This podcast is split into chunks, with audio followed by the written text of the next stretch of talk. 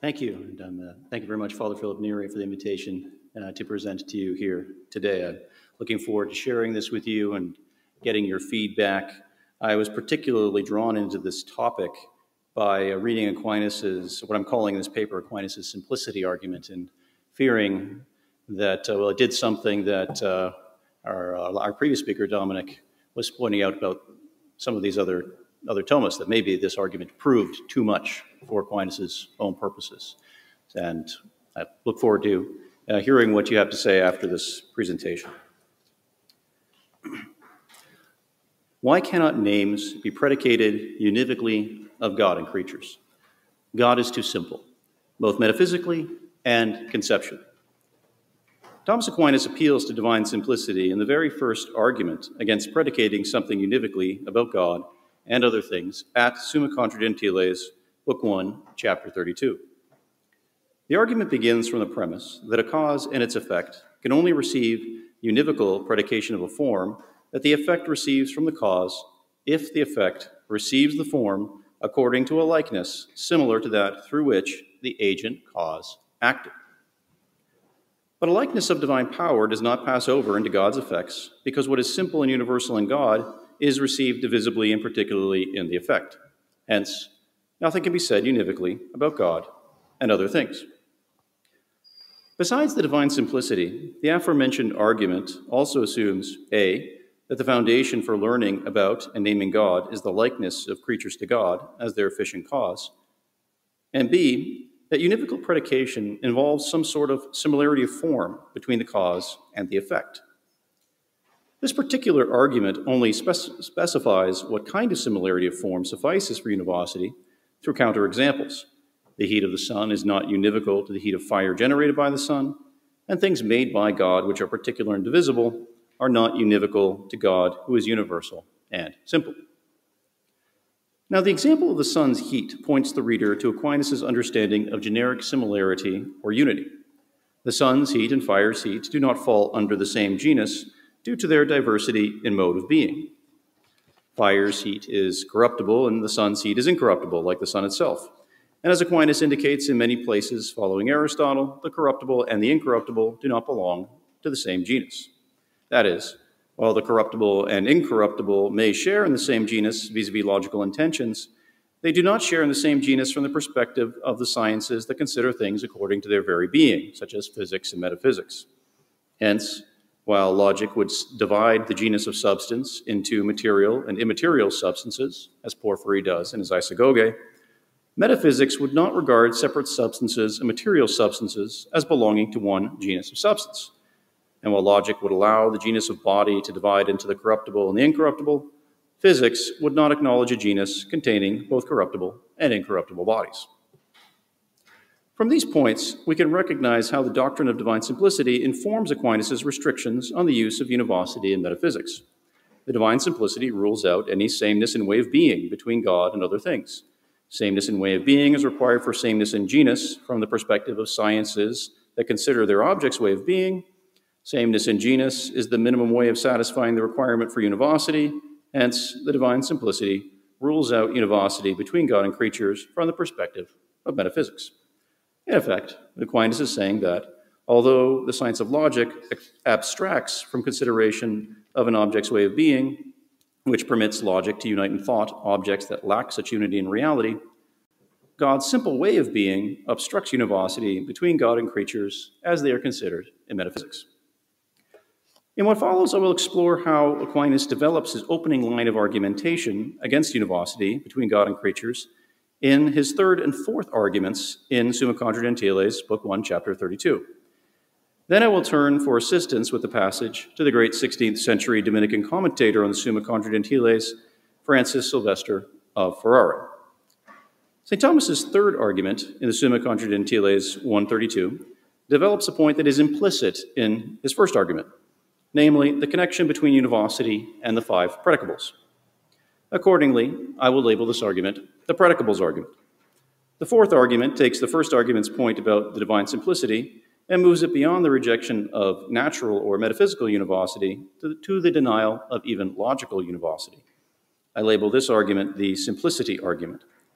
Francis Silvestri's commentary in the two arguments is primarily aimed at addressing Scotist objections and secondarily at addressing inter-Thomist disagreements, which are themselves products of Thomist-Scotist polemics. I will propose that Francis Silvestri makes a helpful contribution to the Thomist Scotus debate by showing the internal consistency of St. Thomas's position. I also propose that Francis Silvestri's commentary directs us towards foundational points where the debate between the schools needs to go, despite or even due to Francis Silvestri's own apparent lack of knowledge of Scotus's own position on some of these foundational points. So I turn now to the predicables argument in the Summa Contra Gentiles, Book 1, Chapter 32. The argument runs as follows, and I believe that this is text 1 on your handout. Everything which is predicated univocally about many either is a genus, or a species, or a difference, or an accident, or a property. However, nothing is predicated about God as a genus or as a difference, as has been shown above. Consequently, neither is something predicated about God as a definition, nor even as a species, which is constituted from a genus and a difference. Nor can something be accidental to God, as has been demonstrated above, and so nothing is predicated about God as either an accident or property, for property belongs to the genus of the accidents. It remains, therefore, that nothing is predicated univocally about God and other things. The argument is an epicheirema. The major premise affirms that all things predicated of many univocally are one of the five predicables. The minor premise denies that any things can be predicated of God as one of the five predicables, and the proofs for the minor premise appeal to the conclusions of arguments found in Summa Contra Gentiles, Book 1, chapters 23 through 25. The fact that Thomas offers any proofs for the minor premise while simply laying down the major premise indicates for us that Thomas did not anticipate the need to defend the major premise, at least as it pertains to the univocity that includes the way of being. For the purposes of bringing to greater, bringing to greater light the metaphysical character of the predicables argument, I note here from Summa Contra Gentiles, Book 1, Chapter 25, that the reason why God cannot be in a genus, even in the genus of substance, is that something is placed in a genus through the ratio of its quiddity, and the quiddity of God is God's own esse. But in that case, for God to be placed in a genus, the genus would have to be being. Yet, being is not a genus, so God is not in any genus. Aquinas goes on in the passage to explain why being is not a genus, giving the argument that a genus is contractible to species through differences whose rationes do not include the ratio of the genus that they are differentiating. But since nothing can be outside of what is understood through being, no difference can contract being. Consequently, being is not a genus. Summa Contra Gentiles, Book 1, Chapter 25, concludes by considering the argument that because a substance is a being per se and God is a being per se, it follows that God is a substance. Aquinas denies such an argument's validity on the grounds that being per se is a negative attribution. It does not say what a substance is, but only what a substance is not. And so being per se does not define substance as a genus. Aquinas proposes instead that the genus of substance should be defined as what has a quiddity to which it belongs to be not in another. And this does not apply to God because God has no quiddity distinct from God's esse. Although the argument that God cannot be in a genus appeals to matters of second intention, such as the need for a difference as ratio to be outside of the ratio of the genus, so as to prevent the genus from appearing twice in the definition of the species, the force of the argument rests primarily upon its distinctly metaphysical claims about the divine simplicity, including the identity of essence and existence in God in contrast to their composition in creatures. Accordingly, the predicables argument need only be taken to rule out the kind of univocity that includes the mode of being, and not to rule out the restrictively logical univocity which abstracts from the mode of being. Aquinas' next argument, which I call here the simplicity argument, closes that logical closes that opening to logical univocity for names said of God and creatures. For this reason, I regard it as a key argument separating Thomas Aquinas' position from the position developed by John Duns Scotus. According to Scotus, the lack of metaphysical univocity between God and creatures does not stand in the way of a logical univocity through a concept that is common to God and creatures. So here is the simplicity argument. Again, whatever is predicated univocally about many things is at least conceptually simpler than each of them. Now, nothing can be simpler than God, either really or conceptually. Therefore, nothing is predicated univocally about God and other things. The major premise affirms that all things predicated univocally of many are simpler conceptually than those things of which they are predicated. The minor adds that nothing is simpler than God even conceptually, hence, nothing is predicated univocally about God and other things. Among Aquinas' arguments in the Summa Contra Gentiles against predicating names univocally of God and creatures, this argument stands out for directly addressing the conceptual order and maintaining that the lack of univocity extends even to the order of understanding. And so, analogy between God and creatures is not distinctive to the perspective of the metaphysician, but even belongs to the logician. Turn now to insight from Francis Silvestri's commentary on the Summa Contra Gentiles.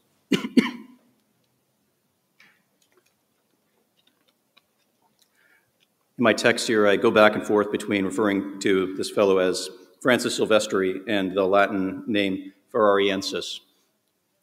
It's easier to say Francis Silvestri than Ferrariensis, so I'll probably be doing that more often. Of course, it's more fun to say Ferrariensis, so we'll see what it is that I do. Okay. The Commentaria Ferrariensis on the Summa Contra Gentiles 132 begins with a clarification of terms. When Thomas Aquinas speaks of univoce predicari, Thomas is following Aristotle's definition of univocals in the categories, which Ferrariensis glosses as the same thing is predicated univocally, which belongs to many, according to altogether one and the same ratio. And notice that this is not the definition of univocity that uh, came up in our previous uh, uh, presentation by Dominic.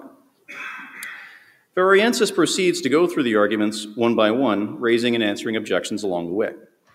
Notably for this article's purposes, Ferrariensis observes that Aquinas' first arguments in the, ch- the chapter rely upon a sense of univocity in which the univocals share the same ratio, both secundum formam et secundum essendi modo, both according to form and according to mode of being, highlighting Aquinas' example of the house in the mind of the architect having an immaterial mode of being in contrast to the house in matter.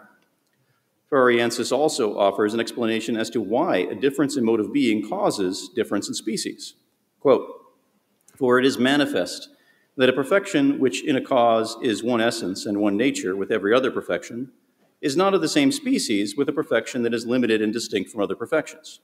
For one has a greater essential perfection than the others, which makes a specific distinction. Unquote. He provides a non theological example to illustrate the point, which I am very grateful. He says, quote, For the sensitive soul in the human is distinguished according to species from the sensitive soul in the brute because in the human it is essentially more perfect, since there is also in the essence of the intellective soul something that does not belong to the brutes. Moreover, Ferrariensis specifically considers the question of whether the initial argument in Summa Contra Gentiles 132 addresses logical univocity, and he concludes that it doesn't.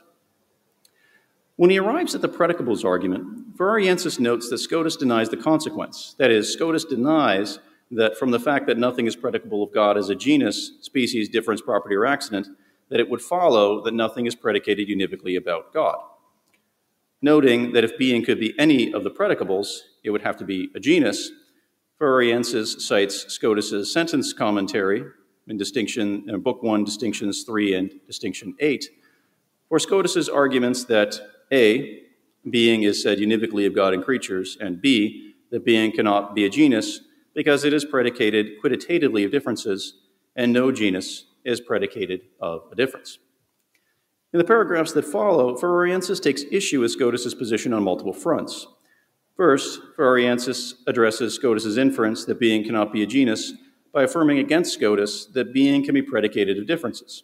Secondly, and more significantly for this article's purposes, Ferrariensis argues that if being were univocal, then being would be a genus after all, despite Scotus's claims to the contrary.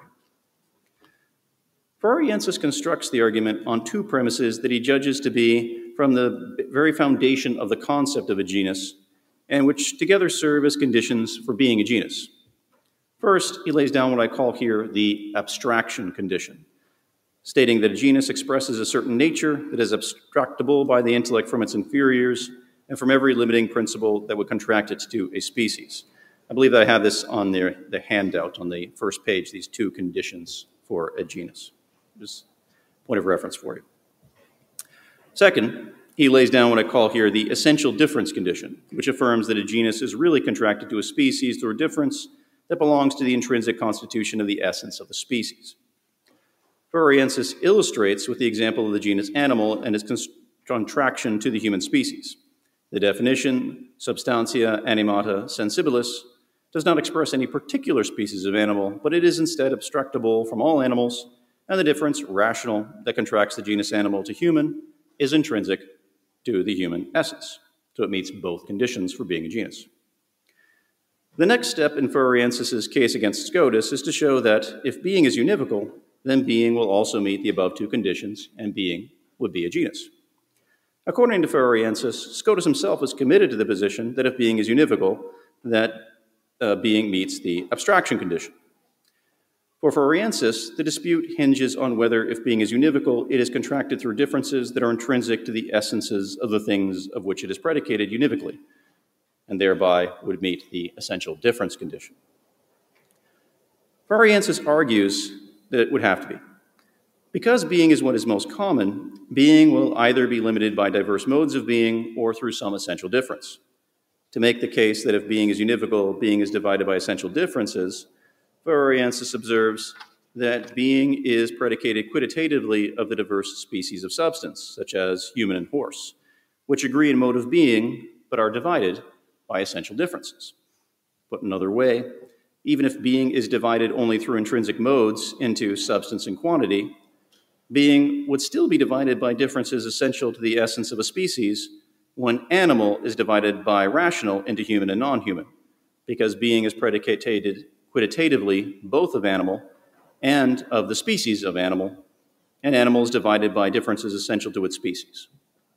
In which case, if being is univocal, then being would meet both the abstraction condition and the essential difference condition, and it would be a genus in relation to the species through which the categories themselves undergo their divisions.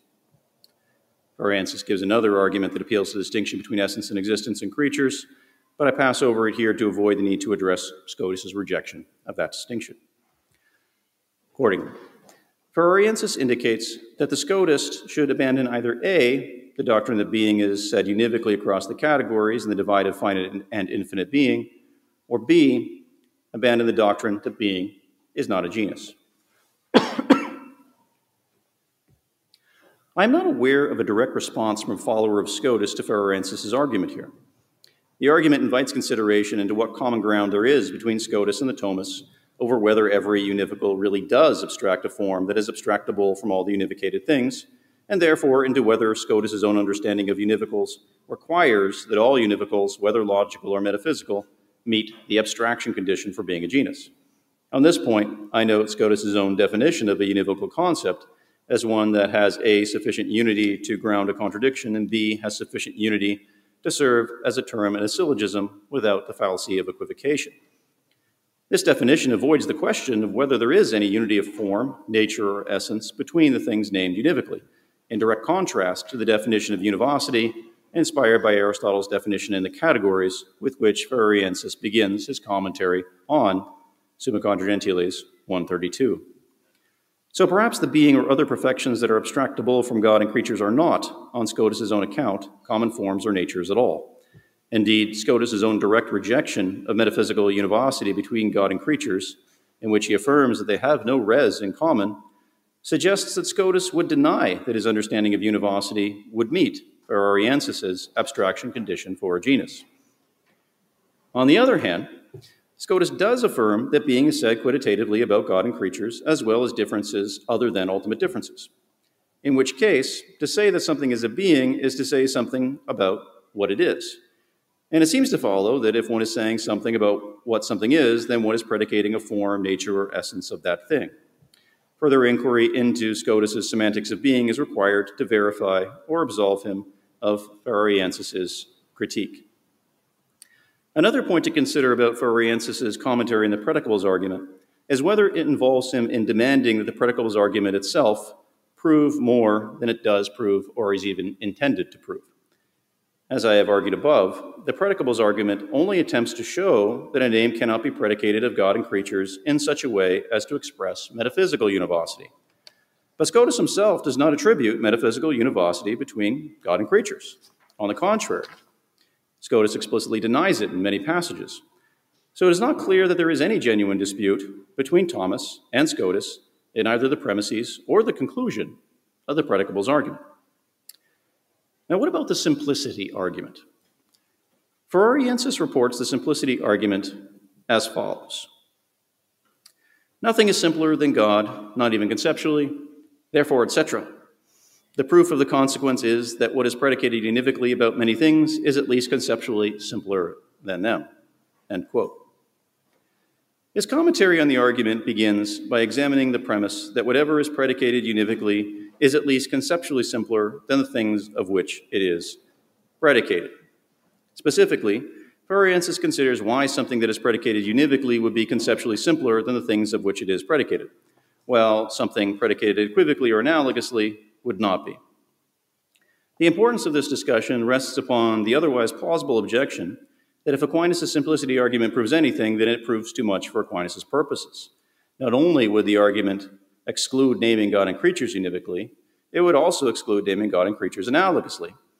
Ferrariensis accordingly accepts the burden of showing what it is about univocals as such that renders a univocal simpler than that of which it is predicated univocally, that is, its inferiors, in contrast to analogs and equivocals.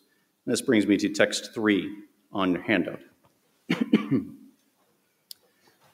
on why univocals must be simpler than their univocates, that is, on why a univocal term must be simpler than the things about which it is predicated, Ferrariensis writes, For a univocal is contracted to its inferiors through something added, just as animal is contracted by rational to human, and human to Socrates through individuating principles.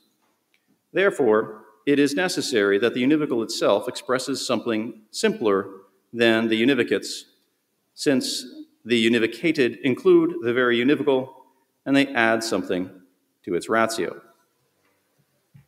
End quote.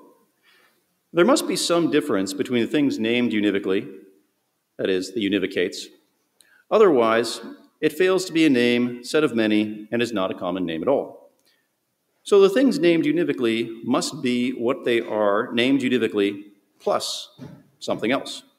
In the case of individuals of the same species, the plus something else is their individuating differences. In the case of things that do not agree in lowest species, there is, besides their individuating difference, a plus something else to their ratio. Since even lowest species are conceptually complex, including their genus and their difference, univocal predication presupposes conceptually complex things, of which the univocal is either a component part of the ratio or the whole complex ratio, as in the case of the lowest species. Since God lacks a complex ratio, both in reality and conceptually, nothing can be predicated univocally about God and creatures. What about equivocals and analogs?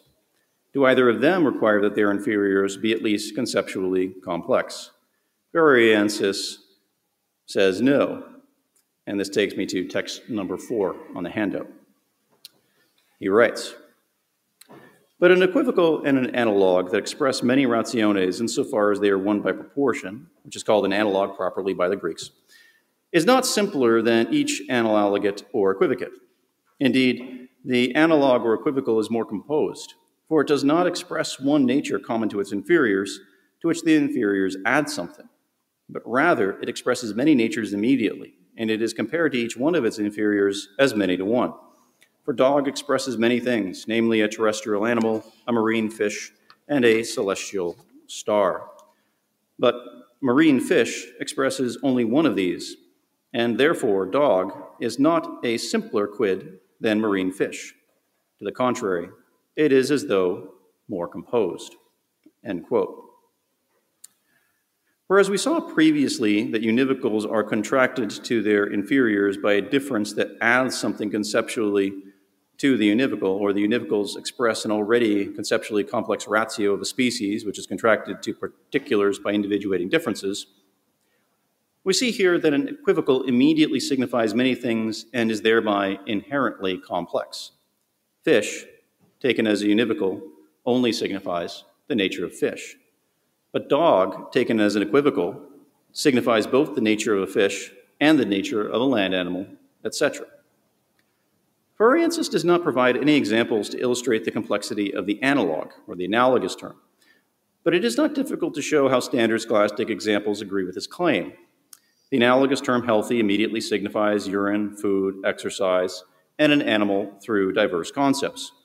Since these analogates do not share in a common nature that is abstracted from and common to all, but instead only have their unity through the diverse relations of their proper rationes to the ratio of the health of an animal, it follows that healthy taken as an analog, is more complex than healthy, taken univocally, as signifying either only the health proper to urine, or the health proper to food, or to an animal, etc.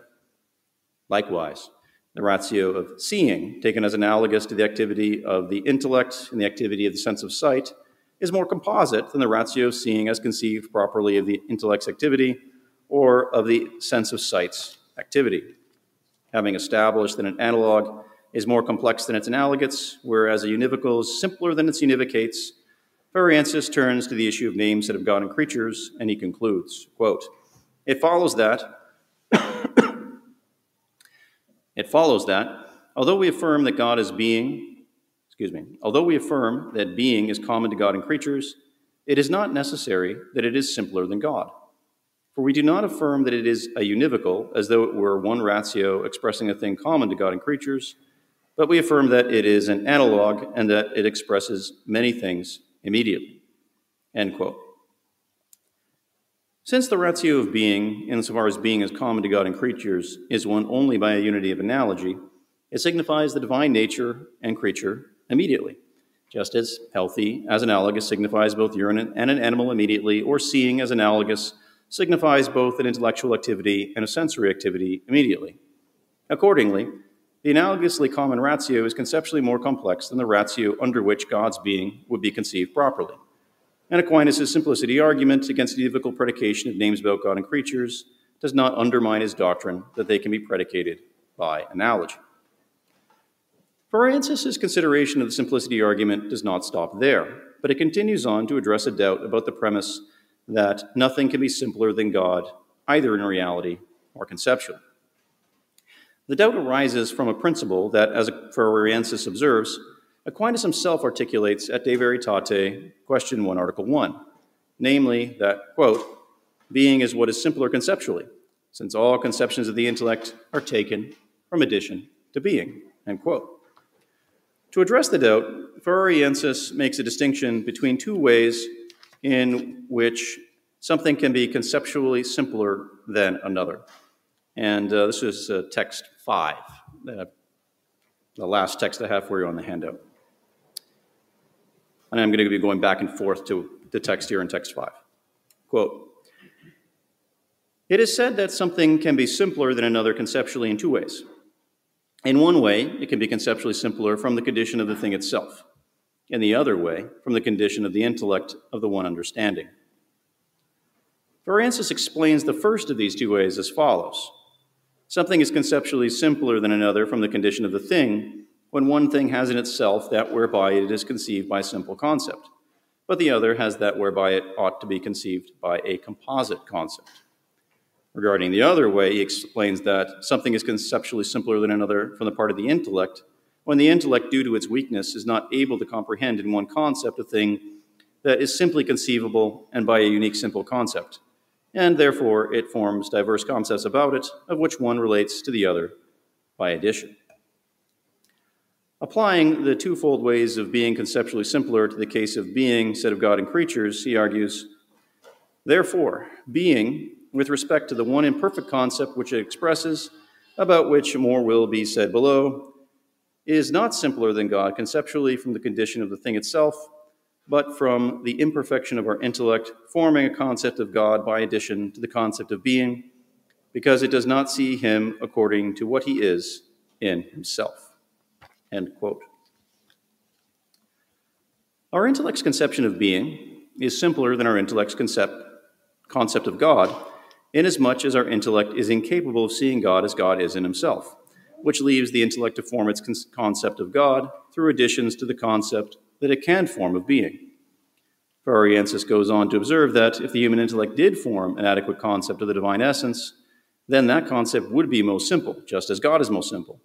Accordingly, when Aquinas says that nothing is conceptually prior to God, Aquinas means that nothing is simpler in the first way of being simpler, that is, from the side of the thing itself, rather than in the second way of being simpler, that is, from the part of the intellect of the one understanding.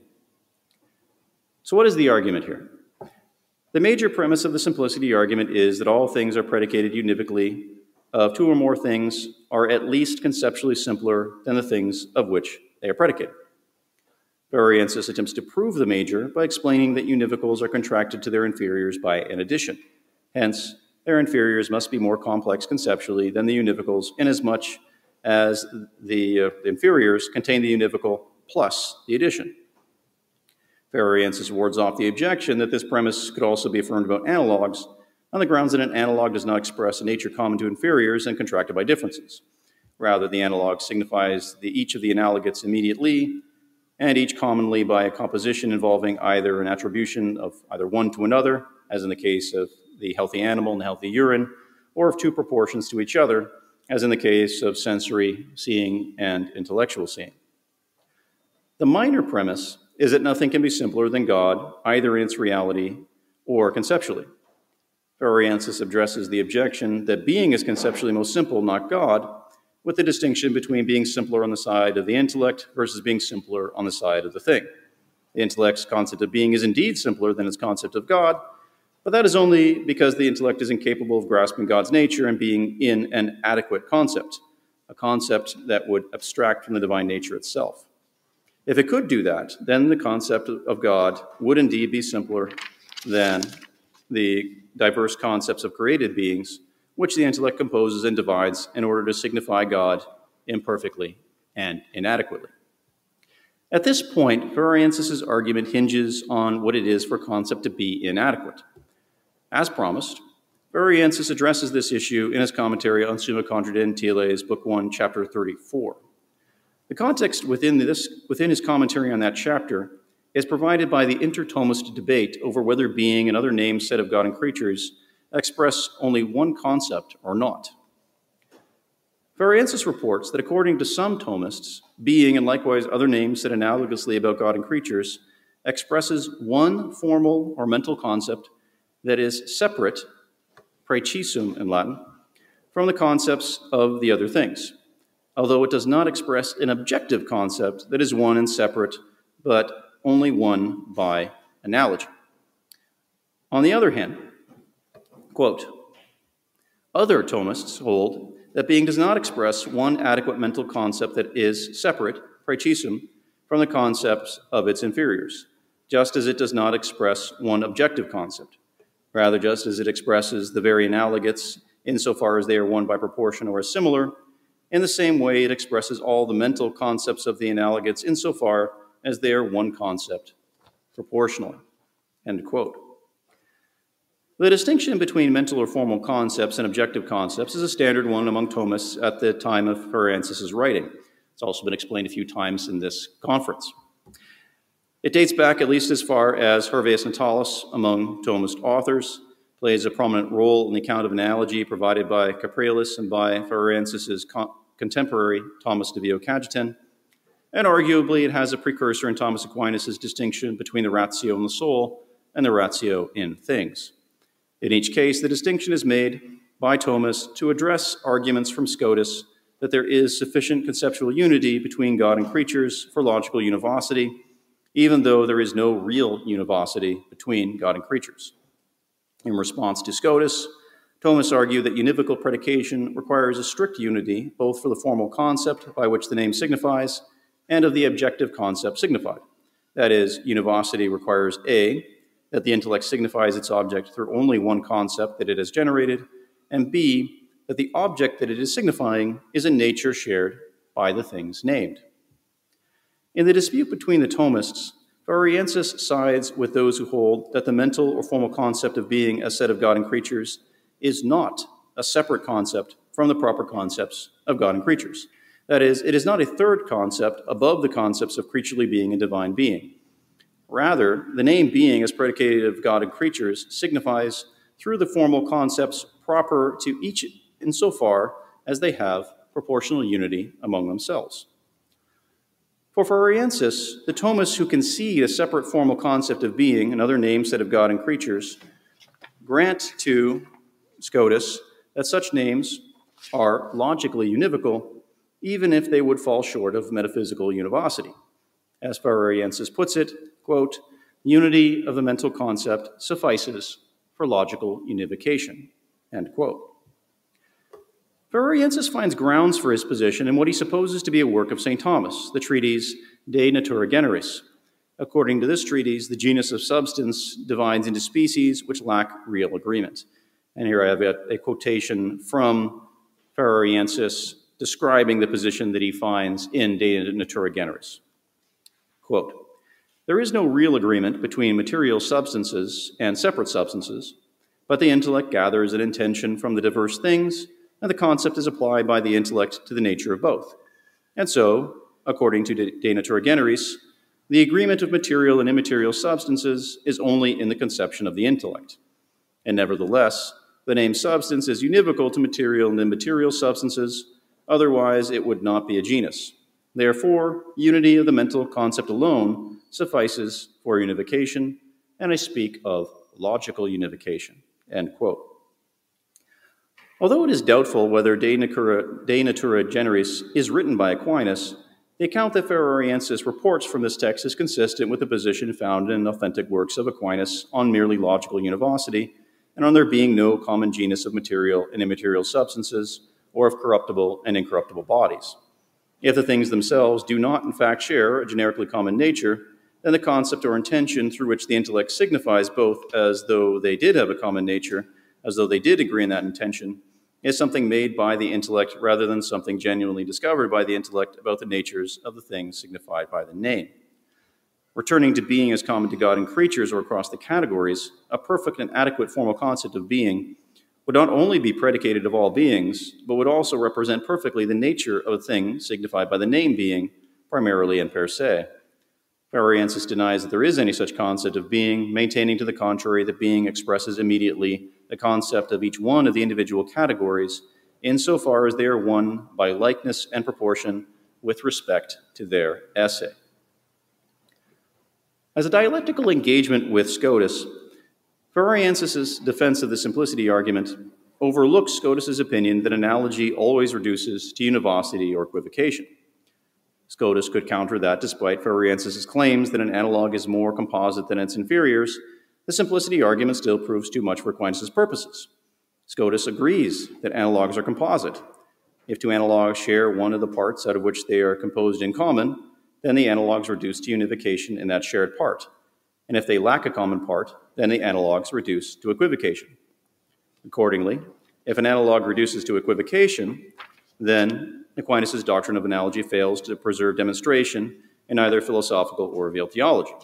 If analogy reduces to unification, then Aquinas' doctrine of analogy fails to meet the standards of the simplicity argument for consistency with divine simplicity.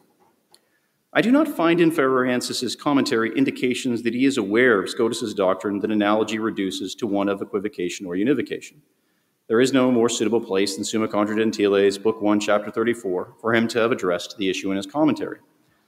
Still, Ferrariensis' discussion of the conditions for membership in a genus indicate a path towards answering an objection on such grounds. Even if the definitions of healthy as signifying medicine and an animal overlap, insofar as the healthiness of an animal falls in the definition of the healthiness of the medicine, the healthiness of an animal is not abstracted from both as a nature common to both. This suffices to show that the reduction to univocity could be at most a reduction to merely logical univocity, which is indeed enough for Scotus. But it is also the rejection of logical univocity for a Thomist. Logical genera are divided by differences into species, and logical species into individuals by individual differences, as Ferrariensis explains. Neither of these ways of dividing apply to healthy as analogous to an animal in medicine. Hence, there is not even logical unification between them, even by reduction. Yet again, however, this line of response points towards a more basic disagreement between Scotus and the Thomists. For Scotus, any sharing of conceptual content suffices for logical univocity, whereas for the Thomists, even a logical univocity requires that the intellect gathers its intention from the nature of each of the inferiors, as when both material and separate substances are called substances, and when both corruptible and incorruptible bodies are called bodies. Pushed to this point, I can think of no more suitable response for Ferrariensis to give than the one uttered by the early 15th century Dominican John Capreolus when confronting the position that any overlap in conceptual content is sufficient for univocity. And he said, quote, what I call analogous, you call univocal. End quote. Conclusion. Thomas Aquinas' predicables and simplicity arguments reason from the divine simplicity to the doctrine that talking about God depends upon analogy between God and creatures. This paper has argued that the predicables argument shows only the incompatibility of the divine simplicity with metaphysical univocity, and that the simplicity argument makes the stronger claims that even logical univocity is incompatible with the divine simplicity. Francis Silvestri of Ferrara defends both arguments in his commentary on the Summa Contra Gentiles. In the case of the predicables argument, Ferrariensis attempts to show that if being were univocal, then it would have to be a genus through consideration of two con conditions for being a genus. This approach serves the dialectical purpose of addressing John Duns Scotus, who maintains that being is univocal and yet not a genus. And as much as Scotus himself holds that being is only logically univocal, Ferrariensis' argument addresses the position of Scotus, who departed from Scotus's position, which we heard about yesterday, more than they address the position of Scotus himself. Ferrariensis makes a greater contribution to the debate between the schools of Aquinas and Scotus in his treatment of the simplicity argument through the account that he provides of why an analogous term is conceptually more complex than its inferiors, while a univocal term is conceptually more simple than its inferiors, a point that Thomas himself left altogether unaddressed. He likewise makes his, makes a contribution here through these, his explanation of the distinction between an adequate and an inadequate formal or mental concept. Here too, however, the dialectical engagement with Scotus leaves Ferrariensis open to the charge of a lack of familiarity with Scotus's own position, specifically with Scotus's view that analogy always reduces to either univocity or equivocity. Nonetheless, Ferrariensis provides his reader with principles for how he could respond to Scotus up to the point where the philosophical differences between the schools become merely verbal differences, and what one school calls univocal, the other calls analogous. Thank you, and I look forward to your, your feedback.